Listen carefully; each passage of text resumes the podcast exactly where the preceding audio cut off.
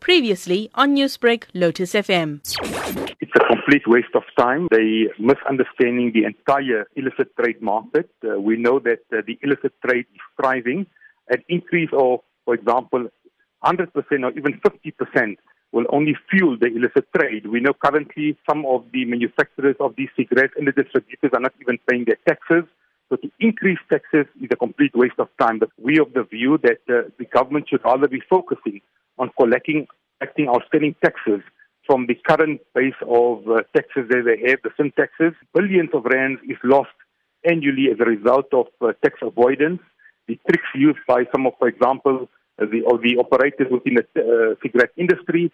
And we believe that any increase will make absolutely no sense, especially at a time where the economy is down in the dumps it will lead to further misery within the industry, is why we will not support any call for an increase in sin taxes.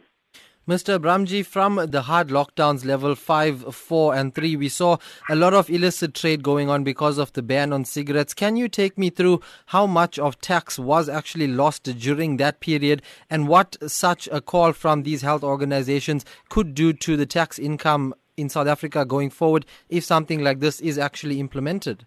The ban during the lockdown of cigarettes has resulted in millions and millions of rands in losses. Uh, we estimate that the losses could be between 4 and 5 billion rand during that period alone.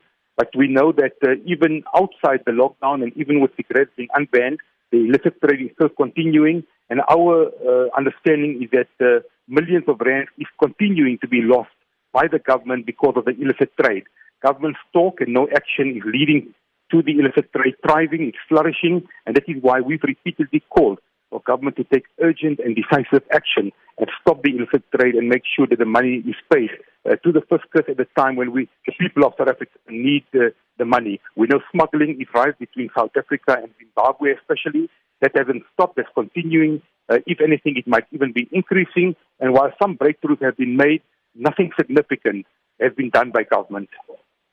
Newsbreak, Lotus FM, powered by SABC News.